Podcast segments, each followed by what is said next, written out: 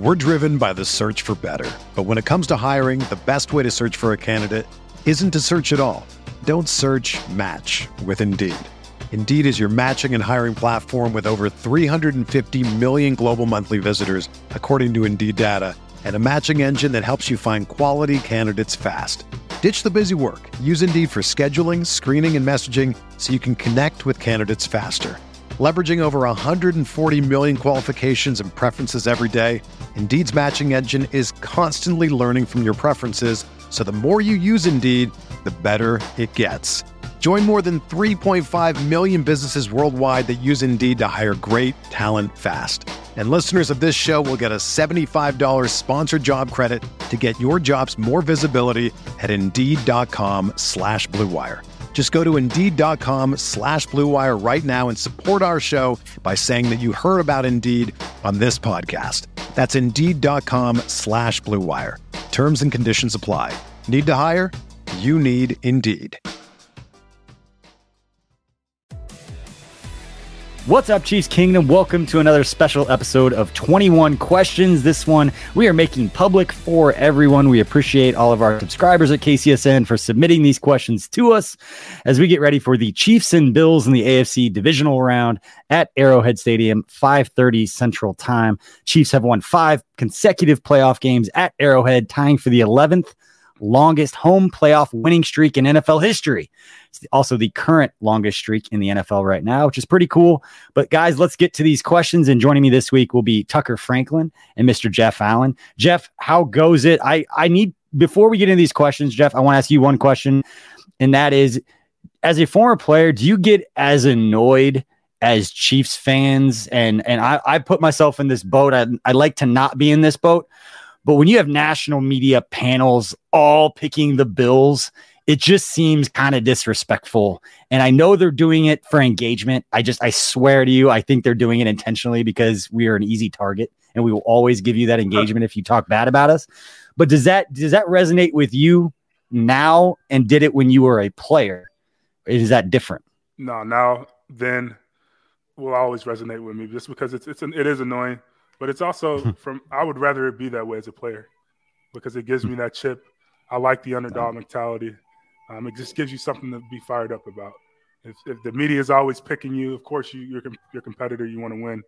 Um, that chip isn't the same. So keep picking against the Chiefs. I think it, it's it's an advantage. Yeah, Tucker, does it bother you? Um, yeah, I think so. It's just one of those things where it's like y'all really forgot. Like y'all forgot how good the Chiefs were, and and you see all these uh, these analysts picking the Bills, and you're like, man, you guys really think Josh Allen's better than Patrick Mahomes? But yeah, yeah, it it'll be interesting in the you know, I think Bobby Stroupe said it best, where he's like, Josh Allen's a great quarterback and Patrick's my guy. And yeah, granted, Bobby yeah. gets to say that because that's his guy, but I think we all kind of feel that way. That I want to say anything bad about Josh Allen just because someone says he's the best quarterback. Like that's awesome. That's your opinion. I don't think that's true, but he's a phenomenal player. It's not like everybody else is terrible and uh, everything's not everything. All right, let's get into these questions, guys. And this first one, uh, Jeff, let's go with you. And this is from Rugby Fox. Who has a bigger chip on their shoulder for this Bills rematch, the Chiefs offense or the Chiefs defense? And I'm assuming that's coming off that week five, 38 to 20 loss where Josh Allen had 315 yards, four touchdowns. And we saw the offense struggle at different times. A couple of the, the crazy bounces didn't go their way. yeah. I'm definitely going to say the Chiefs defense. I mean, that was – that was one of those ones that was embarrassing that you don't want to watch the film on Monday. Um, we got dominating yeah. all, in all phases of the game, but defensively in particular, Josh Allen looked like Superman. I mean, he had yeah. he, running the ball well, you know, could do anything at any time. So defense for sure. Been saying this for a long time, but I don't want to describe the Chiefs defense as pre Melvin Ingram and post Melvin Ingram, but that was definitely pre Melvin Ingram. Yeah. And this is a whole different deal uh, with what the Chiefs offense has right now. Tuck, I'll give you a chance just because that's a that's a pretty big loaded question. What do you think? I think it's the offense. The offense didn't really perform to the standard that they wanted to be. It was like what 38 to 20, I think was the score mm-hmm. of that game. It's like only scoring 20 points in the Patrick Mahomes era is considered underperforming, um, which is is kind of funny to think about. So I think that the offense kind of wants to come out there and show, hey, we're not we're not dead. Like we aren't this this bad team that everybody thinks that we are, and uh, compared to the Bills. So I think that it's kind of one of those games where I do think both sides of the ball do have a chip on the shoulder. Allowing 38 yeah. points is is not great, but I think the offense is definitely want to gonna gonna want to go out there and prove that they can score on this Bills defense. Yeah. Yeah, I, I, would say the Chiefs defense, just because this is the infamous game where Tyrann had the hands up and Sorensen uh, had the blown coverage, and uh, I'm gonna I'm gonna go with the defense just because those guys uh, tend to get fired up and then they get started uh, around this time with some of the comments being made publicly by fans, and then the back yeah, and this forth. This is when the Twitter war started, you know. This is, this is right around that time, and they were right. like we said it then, like that they're very fiercely protective, and Tyrann Mathieu fiercely protective of of what that dynamic is like inside that locker room. You can't question that uh, based on what we've seen. So let's move on to the next question. This is from, uh, let's see here, uh, Adam Harney. Would you prefer Spags to send a lot of pressure, looks at Josh Allen to make him use his legs more, or would you drop in a shell coverage and make him move methodically? down the field. I'm going to jump with this one real quick because my answer is always the same. I love Spags aggressiveness. I love sending the house um, unless you're facing like a Patrick Mahomes that just the numbers tell you just absolutely do not make it easy on him. Uh, anytime as a young quarterback, especially a guy that um, at different times it wouldn't be considered the most accurate quarterback in the world, um, or his feet aren't always set, or all those kind of things that dictate it dictate what the offense is going to do. Don't just sit back and, and, let him do his thing. So I'm always in the send extra pressure, which is why I like Spags. He doesn't yeah. sit back a lot. He gets after it. Jeff, what do you think? I would say go look at the Tennessee game when Buffalo played Tennessee. They mixed it up pretty well. And what they really mm-hmm. did really well was they made Josh flush to the left. For some mm-hmm. reason, he's really inaccurate when he's he's rolling out to the left and he's, he's mm-hmm. flushing out the pocket that way. Um, that's probably his biggest weakness if he has one. Um, so I would say lean toward, you know, when you do bring pressure, make sure he's flushing out left. Yeah. I think most quarterbacks probably not as good running the left. It's Patrick Mahomes who does Patrick, those crazy, yeah. those crazy jumps that him and Bobby work on, and you know they practice that stuff. But yeah. Tucker, what do you think? Yeah, I, think I think that's interesting. It's going to be kind of situational. I think uh, Craig made a really good point on on the KC lab of bringing early pressure and then kind of laid down, sitting back, and kind of making him uh, have to think about coverages and stuff like that. You know, Spags is really good at disguising things like that, and I have no doubt in my mind that it's going to be slot drop cover two, and he's going to move guys all around. He'll drop maybe Derrick Nnadi. I don't know. Uh, he'll do something to kind of throw off Josh Allen here.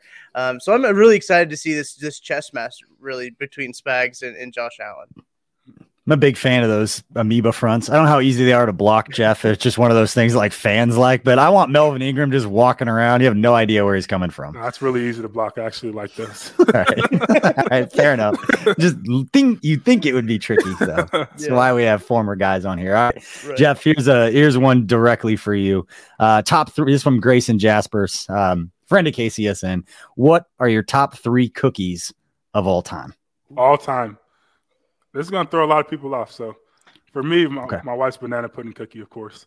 But yeah. outside of that, I'm That's gonna good. go oatmeal raisin, little OG action.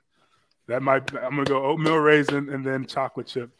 I saw like there was okay. a whole argument and, and people didn't like that take, but that's my take. I go oatmeal raisin over chocolate chip. I got torched for the oatmeal raisin. There are a lot. There's an anti oatmeal raisin like Twitter group out there, and they just it's like they search out oatmeal raisin on Twitter and come after you. Yeah, yeah. I'm a very big oatmeal raisin stan as well. Yep. Uh, when I go out to, I think Goodcents has the huge, you know, the Goodcents has like the huge cookies that you can get. Um, mm-hmm. and I, they've got an oatmeal raisin one of there. That's that's just that's really good, and you can't you really can't go wrong. It's just a classic. Yeah, it's a classic. And and the first Cookie Society cookie I ever had uh, is still my favorite. That's the red velvet. That Ooh. thing is, oh, it's well, amazing. Oh, wait until February. There's some some heat coming. there we go. There we go. I like the sound of that. All right, Mike in Sweden. Is anybody worried? Because I damn sure am.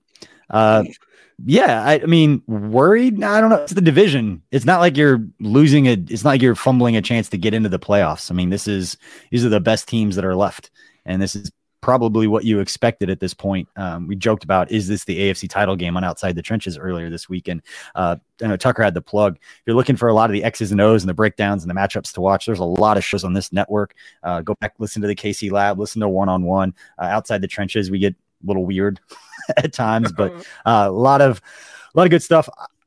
I'm not necessarily worried because you got Patrick Mahomes and you've got Andy Reid. You know they're going to be prepared. You know they're going to go out and do what they got to do. And as long as you know you don't have those weird Greg Rousseau, you know, lifting his left hand up and intercepting a pass in the goal line and all the weird things uh, that went in that Bills game. You go back and watch. Uh, Nick Jacobs put it out on Twitter.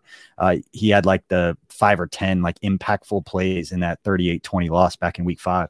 There were a lot of weird plays that happened where the Chiefs were starting to get back into that game, and then something mm-hmm. weird would happen. You think they're completely out of it. The ball went through Tyreek's hands into Micah Hyde. He returns it. You think right. the game's over. Next thing you know, they drive all the way down, and then it was the Greg Rousseau interception, and they still have a chance late in the game to go down. And there was a couple of, I think it was a penalty um, that made a huge difference. But uh, Jeff, are you worried about this game?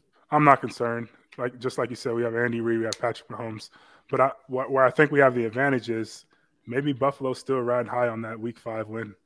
I mean, hmm. yeah. who knows what type of team, what type of mentality you have.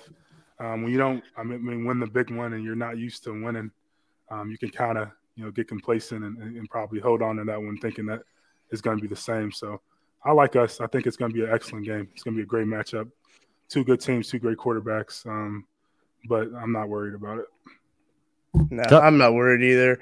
It's a pa- it's it's the the conditions are right. You know, like uh like tornado warnings or like tornado watches. It's like the conditions are right for a Patrick Mahomes just over my dead body game. Yep. Um, it just yep. feels like that's coming, and I just can't wait for that to happen on Sunday. And that's where I love all of the stuff that people are saying. Like I absolutely just feed it, just inject it into my veins and inject it straight into Mahomes' like Twitter account and just get it oh. all to him so they can see it. And he's got Patrick, enough people around him. Patrick him. reads Twitter. He reads the media. I, I know he does. There's no way he doesn't. You remember that Bears game where he, you know, put up ten or whatever it was. Yeah, yeah. Yep. he knows yep. stuff. They're very aware. All right, next one, Bones Jackson. Uh, and this is Mike's not going to get a chance. Uh, Mike DeVito won't get a chance to answer this one. But uh, were you and Mike friendly during your playing career? Uh, seems like you guys have good chemistry between you guys. W- did you guys ever get into it? One of those training camp like O line, D line, everybody's angry and pushing. No, man. Mike's a gentle giant. He's like the nicest guy on earth. Like he like put you on your back and then help you up. Hey, good job, buddy, and smile. And that's just him. And, and he's really a good dude. He's one of those guys. Um, he's older than me, so he's one of the guys that you know had a family and wife. And when I was coming up, I had my girlfriend and my fiance, and I would ask him questions about just life, uh, Bible studies, and just how to be a better man. And he, he was one of those guys to look up to. So Great your girlfriend and your fiance was the same person. Just yeah, just in yeah, case, yeah, just in case anybody was listening, he's like, I had my girlfriend, I had my fiance, and me, this veteran was telling me how to handle all of it. Let me clear that up. She was my girlfriend, then she became my fiance, then became my wife. These are three different people. Yes. Sorry, I had to. That was, Thanks that for clearing that up, BJ. That no problem. Like. Hey, you never, you never know. Yeah. So yeah, I and Jeff, you every once in a while, whenever there was a dust up in OTAs or guys were pushing and screaming, I'm not going to say that there weren't a lot of times I was like, Jeff's probably in the middle of that oh, somewhere. Oh, yeah, yeah. I definitely, like Jeff's I in definitely that. started a lot of stuff, but Mike was so nice that you can't start anything with Mike. He was a good dude, man. Yeah. And I will say, and I've told the story before and go off off topic. There was one day, and I think it was the day that I decided like Jeff Allen is one of the nicest players that I've ever worked with. It was an OTA day. It was about 115 degrees outside, and I had this really important like video in the at the time. It was like I've got to do this video. Like it's my responsibility. I got to get this, and I have to get an interview with a player and you walk by me. I was like, "Hey Jeff, can I ask you a couple questions?" And you look on your face like you were so tired, you're just dripping with sweat. And as soon as you turn around and looked at me, I was like, "Never mind. Like I'm sorry for even asking."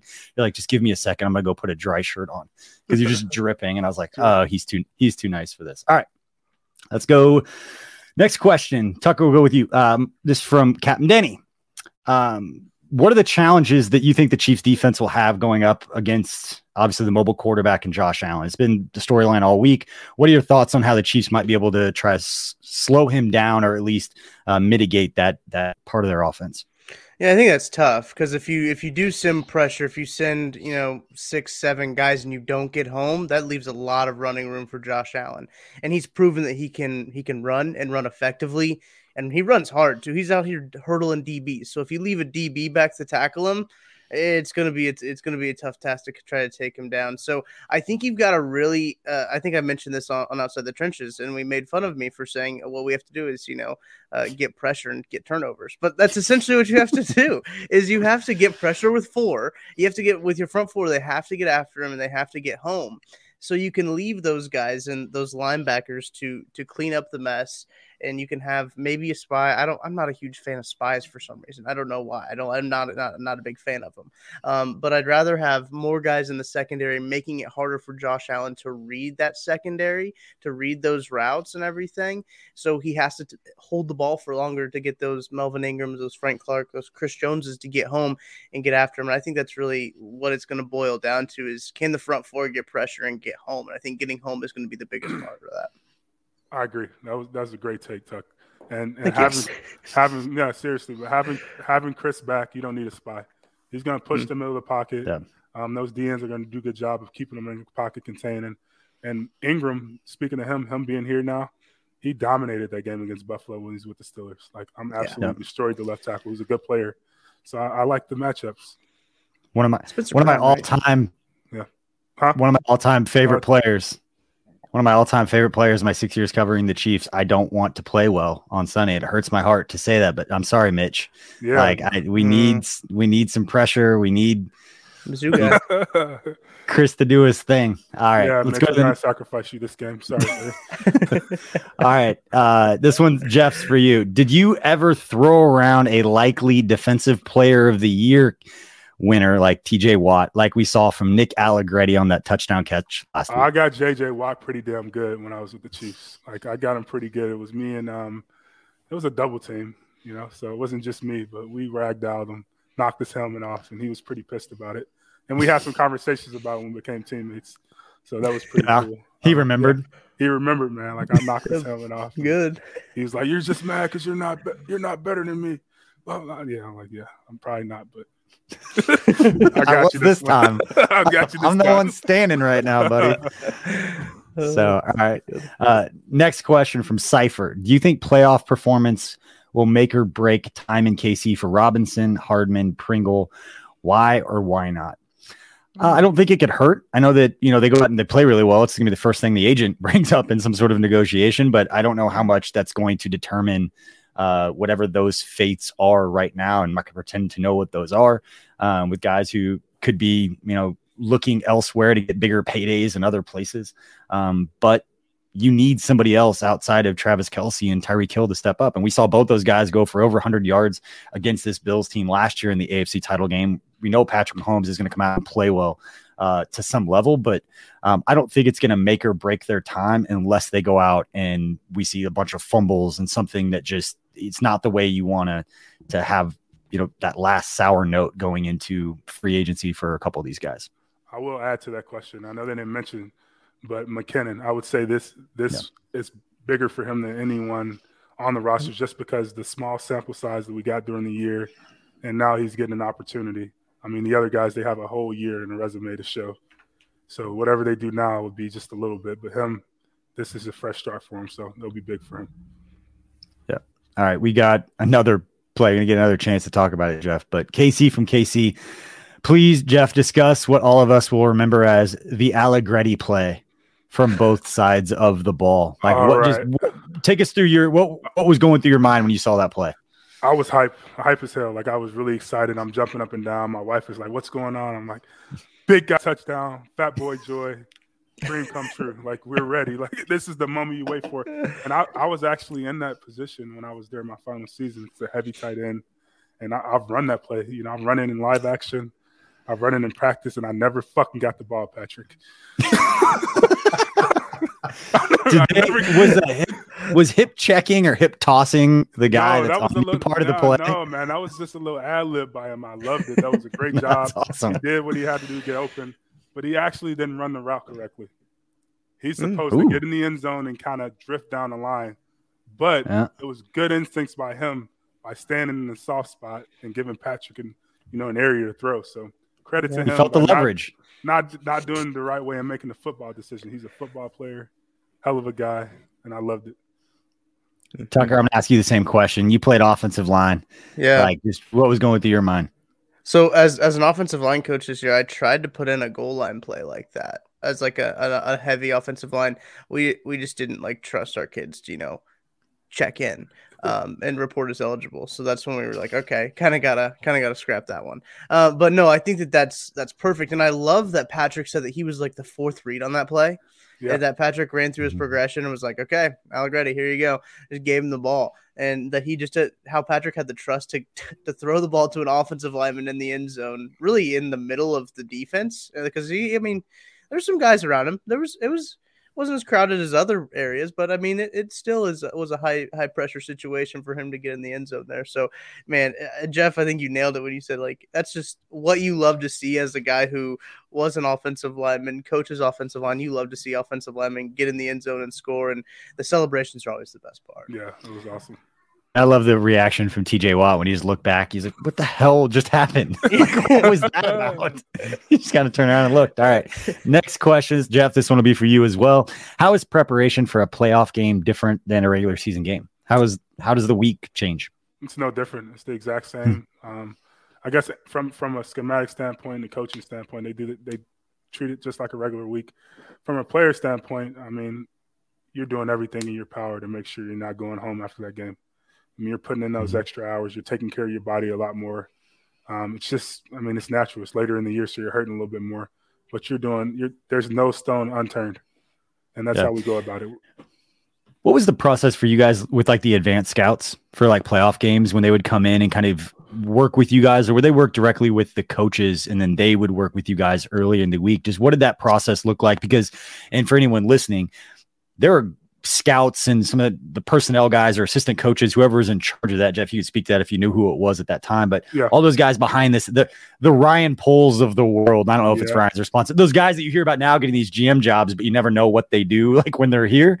Um, but watching the opponents that you might be playing and yeah, they providing do, they scouting do, reports. They do an excellent job. So every week they have a write up, you know, in your game plan for every individual player, their weaknesses, their mm-hmm. strengths, you know, what they see in them and on top of that, they don't directly communicate with us as players, but they communicate with the coaches. So for us, Corey was the assistant line coach. Hmm. He would on on on Tuesday mornings, we come in before meetings, and he'd run through that write up, and he'd go through individually, look at some film, and see what guys are doing. I mean, I'm talking breaking down tendencies, analytics involved, hmm. what this guy does on the right versus left. You know, he's gonna literally like the probability of him doing the inside move into the boundary on third and four is two percent, like crazy stuff like that. And a lot of preparation goes into it. And guys, you may not know it as a player, but our games are, are based off of patterns, especially pass mm-hmm. rushers.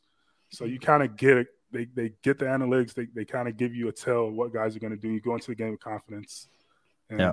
and it's great. I think people would be really surprised. And uh, Dee Ford showed me um, when he was there, and then Frank showed me his booklet that he would work on, and his his agency would help him with some of the scouting mm-hmm. reports too. And I know he tweeted out some of the stuff last year, but I think fans would be really surprised how much information players actually have as yeah. to like the stats and the, the analytics and how they set up their moves and how the first like three quarters they're just setting up the fourth quarter how they want to attack an offensive lineman. Shout out to so Manny Weather too. You know, he gave me advanced scouting reports like the hmm. first five years I was in the league. And then, you know, he got a lot busier, so he didn't have time to do it anymore. But, you know, he helped out That's a cool. lot with that.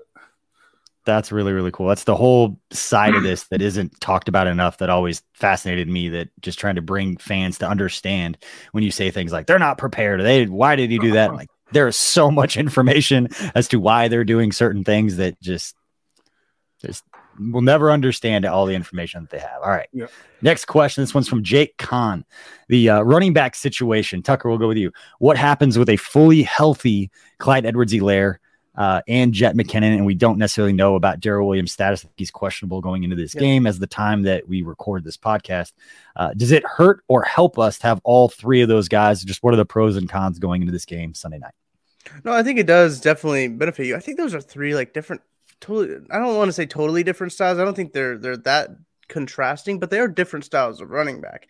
Um, Clyde being healthy, I think, is really big, and it's already confirmed. I think James Palmer tweeted out that Clyde is going to start, um, and I think we'll get a heavy dose of of Jerick McKinnon because Jerick McKinnon has put on this last these last few games. He's he's trying to get himself paid, and, and I really like to to see what he's been able to do in, in the passing game and being able to catch these these screens, those shoot routes that Darrel was really doing. And, and, I think what's what's really encouraging is Matt Castle broke down this play with with Matt Lane this week is um, on, on the sluggo in the red zone that uh, Pat Mahomes hit Byron Pringle on.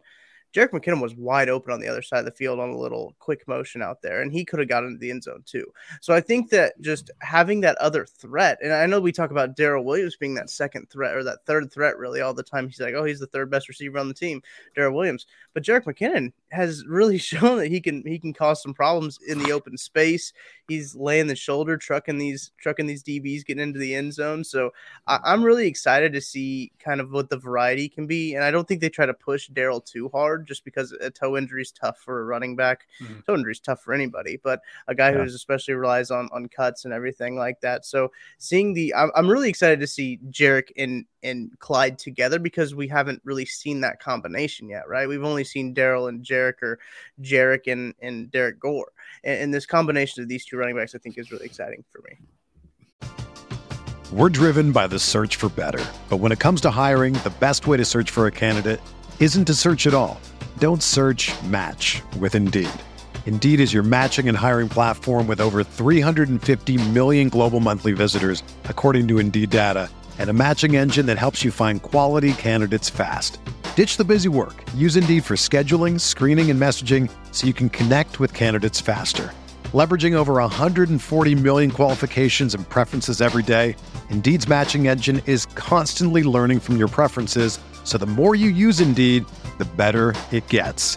Join more than 3.5 million businesses worldwide that use Indeed to hire great talent fast. And listeners of this show will get a $75 sponsored job credit to get your jobs more visibility at Indeed.com slash BlueWire. Just go to Indeed.com slash BlueWire right now and support our show by saying that you heard about Indeed on this podcast. That's Indeed.com slash BlueWire. Terms and conditions apply. Need to hire? You need Indeed. When you need mealtime inspiration, it's worth shopping Kroger, where you'll find over 30,000 mouthwatering choices that excite your inner foodie. And no matter what tasty choice you make, you'll enjoy our everyday low prices, plus extra ways to save, like digital coupons worth over $600 each week. You can also save up to $1 off per gallon at the pump with fuel points. More savings and more inspiring flavors make shopping Kroger worth it every time. Kroger, fresh for everyone. Fuel restrictions apply. Jeff, what do you think? I agree. I think it's exciting. It doesn't hurt to have that much talent in the backfield. Like it only helps yeah. for sure. I think in a in a sort they all fit this offense in, in different ways, and they all do do their part and they do well with it with their roles. But however, I think McKinnon is the best of the three as far as fitting this offense. Like he really reminds me of like I'm not saying he's Jamaal Charles, but like the yeah. ability to call some of those plays and some of the action and the way he sets up blocks and how smooth he runs, and you can see it even in the screen game. I mean, just yep. his natural ability to set up blockers and get vertical and make guys miss. Um, those other guys, they they may have the ability to do it, but I haven't seen them set it up like that yet. It's the screen game that, for me, especially going into this game, going up against a Buffalo team that I think I saw only blitz like nine times in the last 144 plays. That they try to get pressure with their front four, they try to drop guys. You run the screen game, mm-hmm. and we talked about it, and we haven't seen it in the two years with Clyde yet. Uh, but maybe it's Jet McKinnon because Andy Reid is so good at scheming those guys to get a little bit of space, get the right angles, and he's got the ability to get a chunk play, which yep. is what you want from that side of the football, or excuse me, that um, that part of the game. So, all right, next question from Will Yoder. Uh, this one's for me. Having been in the locker room, when you see this offense stall out, what do you see as the issue most often? Execution, play calling, or something the defense is doing? Um, it's the answer everybody wants an answer when something isn't going well and i have a very cliche answer in that it's a choreographed dance with 11 of the best athletes in the world all trying to go different directions and do different things. Uh, i liken it to like when steph curry misses a three pointer and everybody wants to stop and spend a week breaking down why he missed that three pointer it's like sometimes it's execution. Like sometimes you know, Patrick Mahomes and Travis Kelce don't complete a pass because they just aren't on the same page as far as where the defensive player was, where the leverage was. He thought he was going to turn. He thought he was going to go inside, outside. It's just a matter of being on the same page, and sometimes they're off. So when it's not working, it's just simple execution to me. It's not this huge thing. It's just the play didn't work. Just like yeah. he missed a three pointer, get back and do it again. If you do it often enough, they're going to figure it out because they have that much talent. And because, Jeff, to your point, they spend so much time working on the details of these little things that it's just a matter of you're going to run 55 plays. Five or six of them might be bad execution and everybody gets yep. frustrated about them. But the other 40 are going to be done really, really well because they focus on the details and they have more talent than everyone else. Facts. So sorry, that was my, my boring answer. Tucker, you got you got anything to ask? All right. Anything to add? Not really. I mean, I don't really have the experience that you you two guys have with the NFL offense, but I just I mean just offenses and just football in particular is just such a such a team game and and really depends on you know both sides right like you can come you can come I uh, had this happen this year when I was coaching high school football. You can prepare for for a defense, right? They, they will show on film that they do a defense, and then they come out in something completely different, and then you've got to adjust to that. And it's a lot of adjustments, and and I know you get more information as the year goes on, but I think it's it it's a lot harder than people think when it comes to just like execution, and that's a that's a huge part of the game. But like the execution might be the hardest part. Wasn't that a Bill Belichick thing where was it us or somebody else a few years ago, Jeff Maben, when you were playing? We went and faced them, and all of a sudden they went like four down, like they played a four three. they didn't play like a four three oh, all year. That was, um, like that was a playoff game. Yeah, so like we, we went and played. All of a sudden they did something they had not done the entire mm-hmm, season. Mm-hmm. I remember that. I think that was 2015. We went up there. Mm-hmm. We were preparing for three four. Um, they played a little bit of four three, and then they didn't bring any pressure at all. It was like yeah. we did not expect any of that. So sometimes well, stuff just happens, and you got to adjust. Yeah. Probably midway through the game, and try to make it I work. think it was that the game where every the storyline afterwards is it took him like seven minutes to score because Alex was going down the field, and yeah. it's like everybody was hurt. Like that was game that Maclin tried to play through it, and by the end of the game, it was like Kelce on his last leg was getting like triple team. Yep. Um, anyway, all right, let's move to the next one. Uh, this one's from Rugby Fox. Uh, Tucker will go with you. Uh, how does an early regular season loss impact your mindset in the playoff rematch?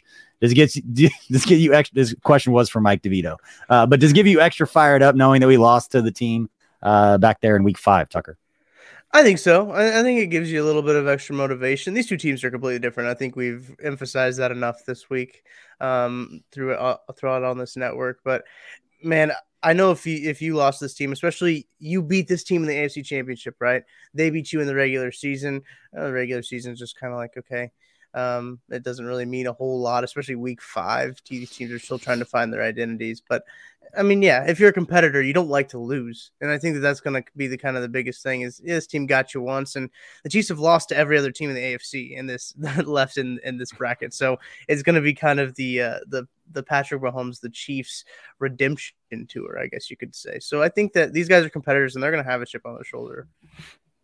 All right. Uh, Jeff, I'm going to give you this. We're all going to answer this one because this might be the toughest question that's in here.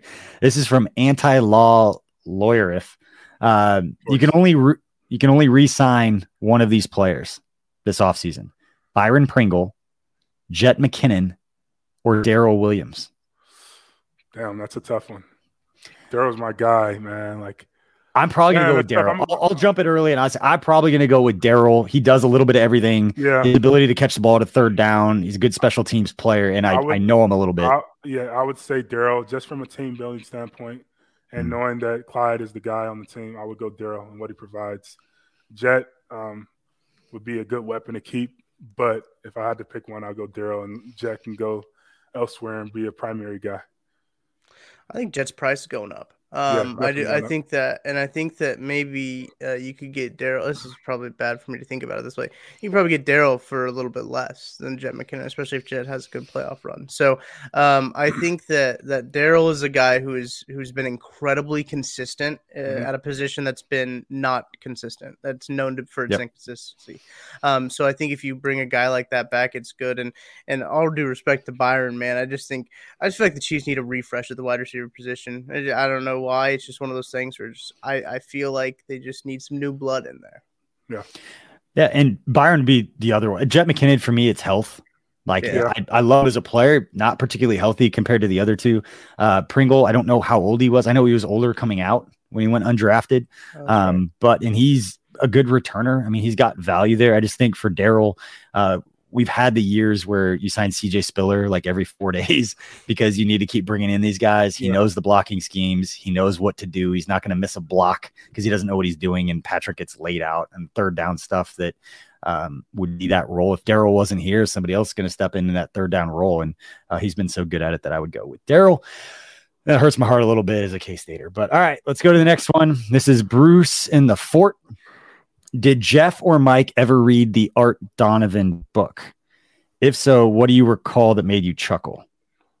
that I didn't read it. I didn't read it. Sorry. I didn't I either. didn't read it. Tucker? Maybe I have to read it. This All right. is the first time I've heard of this book. Me too. So I, I don't know if that's a bad thing or a good thing, but I Yeah, heard yeah. that one either. Let me All right. look it up. I'm looking it up right now. All right. You look that up and we'll go to this next question. We'll have it for Tucker. Uh ooh, Tucker, you're gonna have to guess a little bit. Okay. Jeff I'll have to chime in with this one too. But DSM Derek said, What is your favorite way Andy has tried to gain an edge over an opponent that you can share? Yeah, that, Jeff, this is definitely you. Yeah. Um, Um, for me, it's a snow. He wrote, For me, it's a snow game where Andy had the grounds crew shovel the opponent's side during warmups for a slight edge. Although I don't know if that was intentional because that would probably be an and the NFL would probably frown fine. upon that sort. It's kind of like having heaters on one side. You can't do that. Hmm. Uh, but what? Where have you seen Andy try to get some sort of advantage, Jeff? I'm trying to think, man. I just from just from a schematic standpoint, I've seen what we. I remember playing San Diego one year when they were in San Diego, and I remember being in, in the in the meeting. It was like one of those years where we played them within like three weeks. It was like we played them Mhm. and then played someone else in between, and then them falling.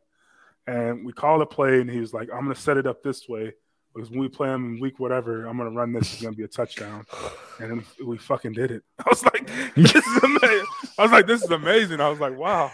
we did it, and I'm like, I, I That's guess that's an advantage. That's just being a good football coach. So um, that's he does that all the time, just Yeah. different ways. And I and and I I kind of complained about when Kelce threw the touchdown on a wildcat because I was like, such a great play. We should have held that, but him running that that means he has he has something up his sleeve that I don't know about. I'm not in those meetings. If he's calling that, he got a lot left in the magazine. So I asked a former fullback on the Chiefs a couple years ago on a screen game because you have all the iterations of like the same looking play. It's the one where like Tyreek runs around in the backfield and does all the things, and then you run a screen and you fake it one way, throw it to Kelce the other way. Mhm. And I asked him how many iterations of that play that you guys had, and he said like 15. Yeah. I go, how many of you actually run in a game? He's like, three. Like, Are you Mhm. kidding me? the, the just- playbook is so thick, man, so deep. There's so many formations and and and, and variations that I mean, it leave everyone confused if you if you digested it in one in one one sitting. If it was, it's a lot of window dressing to run a, a counter. it was always Raiders because you'd always face the. I always know when you'd face a linebacker that you didn't think communicated very well because all the pre-snap motions, like everybody just running all over the place, and then you Well, just see the mic. I'll- And I know exactly, I'm not going to say his name, so I'm not going to put him on blast, but I know exactly who it was. So Yeah. Every time we faced him, everybody's moving around all over the place, and, and he's all, like, all honesty, all it made the receivers tired because they're moving so much pre-snap. it sucked for the skill guys, but he was because he's an offensive line guy. He really Yeah. does that for us because it, it really makes the linebackers pause Mhm. for a second, think they're not firing downhill, and it gives us an opportunity to get to the second level. So, thanks, Andy. You made me look like a way better offensive lineman than I was. All right. This next one is from uh, Zuri Gunner. In what quarter do the Chiefs run out of fireworks against the Bills? It's pretty good. Mm. Special shout out to Rob Alberino, Brad Young, Anna Topkin, Kristen Pugh, and everybody that runs the Arrow Vision to make Arrowhead Stadium the best home field advantage in the NFL. They all do a phenomenal job, and they're the ones behind all of that. But um, what do you think, Tucker? When are they going to run out of fireworks? Well, I don't want to put them on blast, but they really shouldn't. Um, they they know that like this team is going to score a whole lot of points, so they should just buy a bunch of fireworks. um, but if you had me and my buddies like to think about this of like what if you had like a finite amount amount of points for like the whole season? Like how would you allocate it? You don't know how other teams allocate their points. You have a finite number of touchdowns. That's kind of sometimes how we think of it. Like the Bills might have scored too many touchdowns in round one, right? So like they don't have enough touchdowns to score in against the Chiefs. Um, we're kind of stupid. Um, but so I think when you think about that way, uh, fireworks wise, you got to think that you're, you're stocking up for for a 40 point game because this game i think everyone's talking about like the offenses right I don't think the defenses are necessarily getting talked about enough, but you could have some defensive scores. Uh, so I think this is going to be kind of a high scoring game. So let's say that the, they run out of fireworks uh, early, early fourth quarter. Okay. And I should know, but I don't even know how many like touchdown shots they have. I think it's like uh, six. Uh, yeah. I don't think they run five or six. fireworks. I mean, the way this usually works, especially in matchups where it's supposed to be an offensive explosion on both sides of the ball, yeah. ends up being a defensive battle. Um, so I, I want to be high scoring, but it may end up being one of those type of games. Yeah. And let's not like I know everybody's talking about Josh Allen and Patrick Mahomes, talking about the offenses and just assuming that Mahomes and the offense are going to be great. And that's because we're Chiefs fans. But from the. Bills' point of view, they're confident. When you look at the stats, there's a reason for it. They're the number one defense in yards given up per game at just 272 yards per play, number one defense at 4.6 mm-hmm. yards per play, number one scoring defense, only allowing 17 points per game, and almost most importantly, the number one third down defense at allowing conversions just 30.8% of the time. So obviously, numbers aren't everything, but these are something. And this is not a middle of the road defense with a great quarterback. This is the best statistically the best defense in the entire NFL this season that the Chiefs will be going up against. Um, sure. Will be about trying to get back AFC title game. Absolutely. All right. Jeff, let's go with you on this one. This is from Josh Brager. What's one thing you'd wish Andy Reid would improve on after these last few seasons with Patrick Mahomes? Improve on. Um, I don't know. I would say they've been doing a good job of it. It's just Patrick having the ability to trust the, the, the integrity of the pocket, the mm-hmm. interior of the pocket. He has three of the best guys in the league now. Um, but you also don't want to mess with him because, I mean, that's what makes him great. Him doing those plays outside of the pocket, you know, spinning around, double spin, step up, step back, 70 yards to Tyreek. So do what you do, Patrick. But sometimes you wish that you just step up a little bit. Tucker? Yeah, I think that coming into Kansas City, maybe I, I, think a lot of people regard Andy Reid's biggest weakness as time management. Um, and I think he's gotten so much better at that from when he first started in 2013. Um, and I, I, we've seen just like some moments of like, whoa, I would have tried to score uh, before halftime, not taking a knee there, um, stuff like that. But I, I don't think that that's really been a problem um, as of late. Now, knock on wood, that that not being a problem. But yeah, I think that like I don't know if there's much that he really maybe deep more deep shots. I think that's what we all like to see is Patrick Mahomes take take take the top off the defense a little bit more. But I think that has to do with how the defenses are playing Patrick Mahomes more mm-hmm. than what yeah. Andy Reid is calling. So yeah. Yeah, I and Jeff, you correct me if I'm wrong, but I feel like a lot of the stuff with like time management is also the system and the processes in place, and that who's calling the two minute offense and who's looking at the clock and who's worried about that. That shouldn't all fall on Andy Reid being the head coach. So yeah. I know back when Doug was there that there were times where either Doug or Nags would call like two minute, like they had special, like you've got the two minute. That way Coach Reid can be worried about timeouts or focused on something else. And I know the play calls and all that stuff. It's just it's a different situation within well, the two minute. Is that fair? Assessment? Yeah, yeah, yeah. That's a fair assessment. And if you look at the game copies and you look on the sideline, you always know who call, who's calling the plays. They they mix it up, and it's mm-hmm. always who has the play sheet, and they're usually covering their mouth. Last game, EB was primarily calling plays, so just pay attention mm-hmm. to that. So you'll, mm-hmm. you'll see it. And just because Andy Reid could be calling the plays doesn't mean that is still not the ones relaying them in yeah. there. Just because he's talking to somebody does yeah, not mean yeah, he's necessarily just, the one just, calling the play. Yeah, it just it, it just depends. Like it, it, you can tell though. You can you if you've been in the building. Well, you, you know. Yeah, you know. I, you know. I, I, know I know. I know exactly. They both. It's the same system, but everyone has a different style. Yeah, and I I'd say the one thing that bothers me about Andy Reid is I want him Googling uh, things and follow me here for a second, everyone. So, like last week when we had the tight end threw a touchdown, offensive lineman caught a touchdown, and it was like a combination that had never happened in NFL history. And it's like, of all the games that have ever been played, these things never happen. I just like to picture Andy Reid as a guy who just sits in his office two o'clock in the morning. He's like, what's something that's never happened in an AFC divisional playoff game? It's like, oh, oh, like left guard throws a touchdown to my quarterback. Like, let's get it in there. Like, I want more of that from Andy Reid, more of the superlatives, so we can be like, he is doing things that have quite literally never been done. And I, he want brought- more of He brought the jet sweep back into the NFL, and he got it from watching Mac football. I remember when we started running it in Kansas City. Um, we had Dex- Dexter McCluster, and we're running jet motion and, and giving them the ball. And I'm like, this is crazy. I got it from Tuesday night Mac football. well, I know a lot of the uh, this tight end screen stuff came from Matt Canada when he I think he was at Virginia. It was like Yeah. before he even went to LSU. Then he became a hot name. I remember talking to Nags about that. He's like, we got all that from the college. Like we're everybody just takes everything else and what they like. Oh yeah. So all right, next question, Tucker. How does the Pittsburgh D compare to the Bills D? It doesn't. I know it's probably a lame question, but like uh TJ Watt's good, but I don't think that the, the front i the Pittsburgh front is better than the Bills front. Uh secondary wise, they've got Micah Hyde, they've got uh Poyer who's a stud, but like other than that, their cornerback room's kind of uh kind of thin with with Tre'Davious White going down and which Yep. Uh, stinks when you play a team and you don't have they're not full strength. I really wish both these teams were at full strength so we could so we could see the both of these teams uh potential. But it's good for the Chiefs that Tre'Davious White's not playing and and Matt Milano will be back on the field. I know that the last few times they haven't played, so I think that uh, that's going to be really interesting to see. But I, I do think that this Bills defense, BJ, you just listed off all of the, the categories that they're in. They don't really Yeah. compare. TJ Watt's a stud. He'll be the defensive player of the year, but I think that's Yeah, Yeah. then Tremaine Edmunds, the guy that hopefully his name's not called a lot, but I love that dude coming out of the draft. And there was a scout that was with the Chiefs years ago. He's not there now. He's an area scout uh, that coming into that draft said that Tremaine Edmunds was his num- favorite player in the draft. And so not necessarily a Chiefs guy that was they were going after nothing like that, just the guy that he really, really liked. Um, it's the predator, like six four middle linebacker who can run.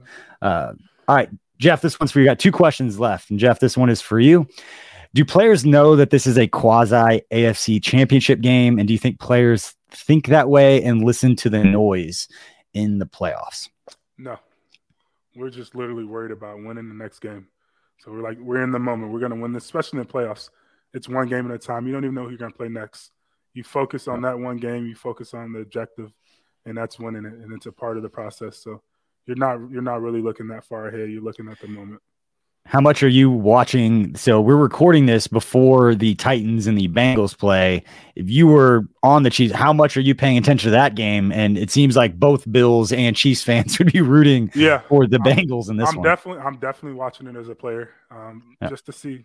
I mean, kind of get a, a like a, a jump ahead. You know, not not skipping the game that we're playing, but I'm watching it just to see Yeah. what happens. Um, And it's the day before. So you guys are at the hotel Mhm. the night before the game. So what does the the day before the game look like schedule wise?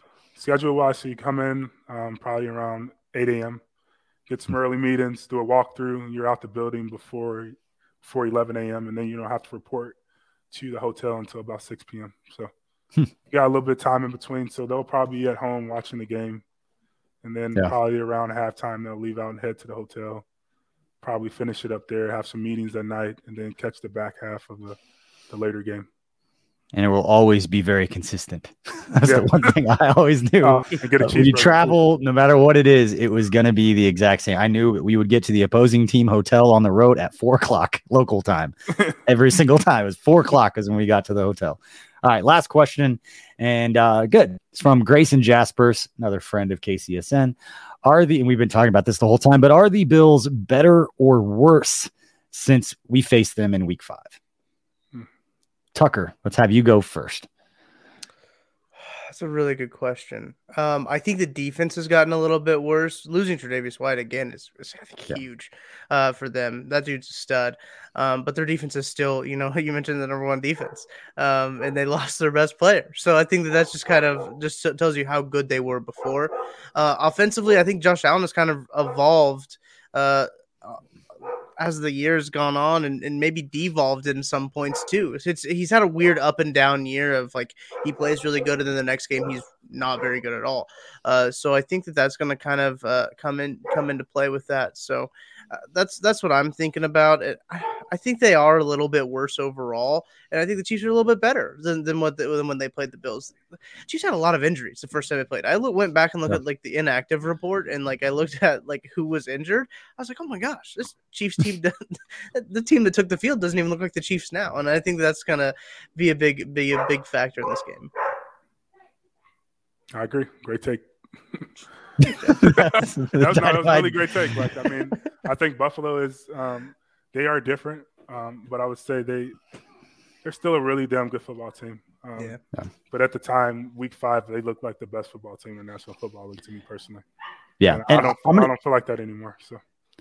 I'll be a little different, and I'll say that I think they're better just from a confident standpoint. I think beating yeah. the Patriots the way that they mm-hmm. did uh, got that monkey off their back in some kind of way, or and I don't know cliche or kind of how to describe that, but I don't want to say it'll be a letdown because you want to ride that momentum. But I do feel like they probably have a level of confidence going into this playoff game at Arrowhead that they wouldn't have had week five, that they feel like they needed to prove that they could do it. They did it. And now they're going to be that confident team because they did beat us. And we can sit here and make excuses saying this guy wasn't here, that guy wasn't here. Well, I don't necessarily think players necessarily think like it's not like Josh Allen sitting back being like, yeah, we beat them, but they didn't have this guy, this guy, and this guy. Like yeah, I agree. That's a good take. Um, I would say, I would say they, they have more confidence and more of a chip. Um, one because they beat us in week five like that, but more so because of the loss last year. Mm-hmm. You know, mm. the, the, the, championship that was a big one. That was one of those ones where they had to give them the hump. So they they're really looking at this like we have to get over this hump. Uh, this is going to be our roadblock for as long as Patrick Mahomes is playing for the Kansas City Chiefs. So it's going to be a big one, man. Yep. Yeah. And we're excited to see it all come to fruition. And again, we will be going live at halftime during the game on all the KC Sports Network channels. And obviously, we have our KCSN live post game show from the Kingdom Bar and Grill in Overland Park, breaking it all down. Hopefully, talking about an AFC title game back at Arrowhead if the Cincinnati Bengals can take care of business. But again, uh, make sure you are subscribed and that you are following all of our channels and everything at KC Sports Network because we'll continue to break down all the latest news and updates leading into that game. We appreciate you for spending part of your Saturday or Sunday with us leading into this game. But we will see you next time. Go Chiefs. Hopefully, we'll see you after the game talking about a dub. We'll see you guys.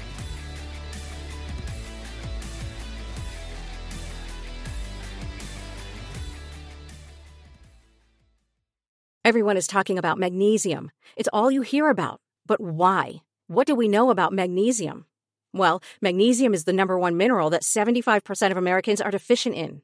If you are a woman over 35, magnesium will help you rediscover balance, energy, and vitality. Magnesium supports more than 300 enzymatic reactions in your body, including those involved in hormonal balance.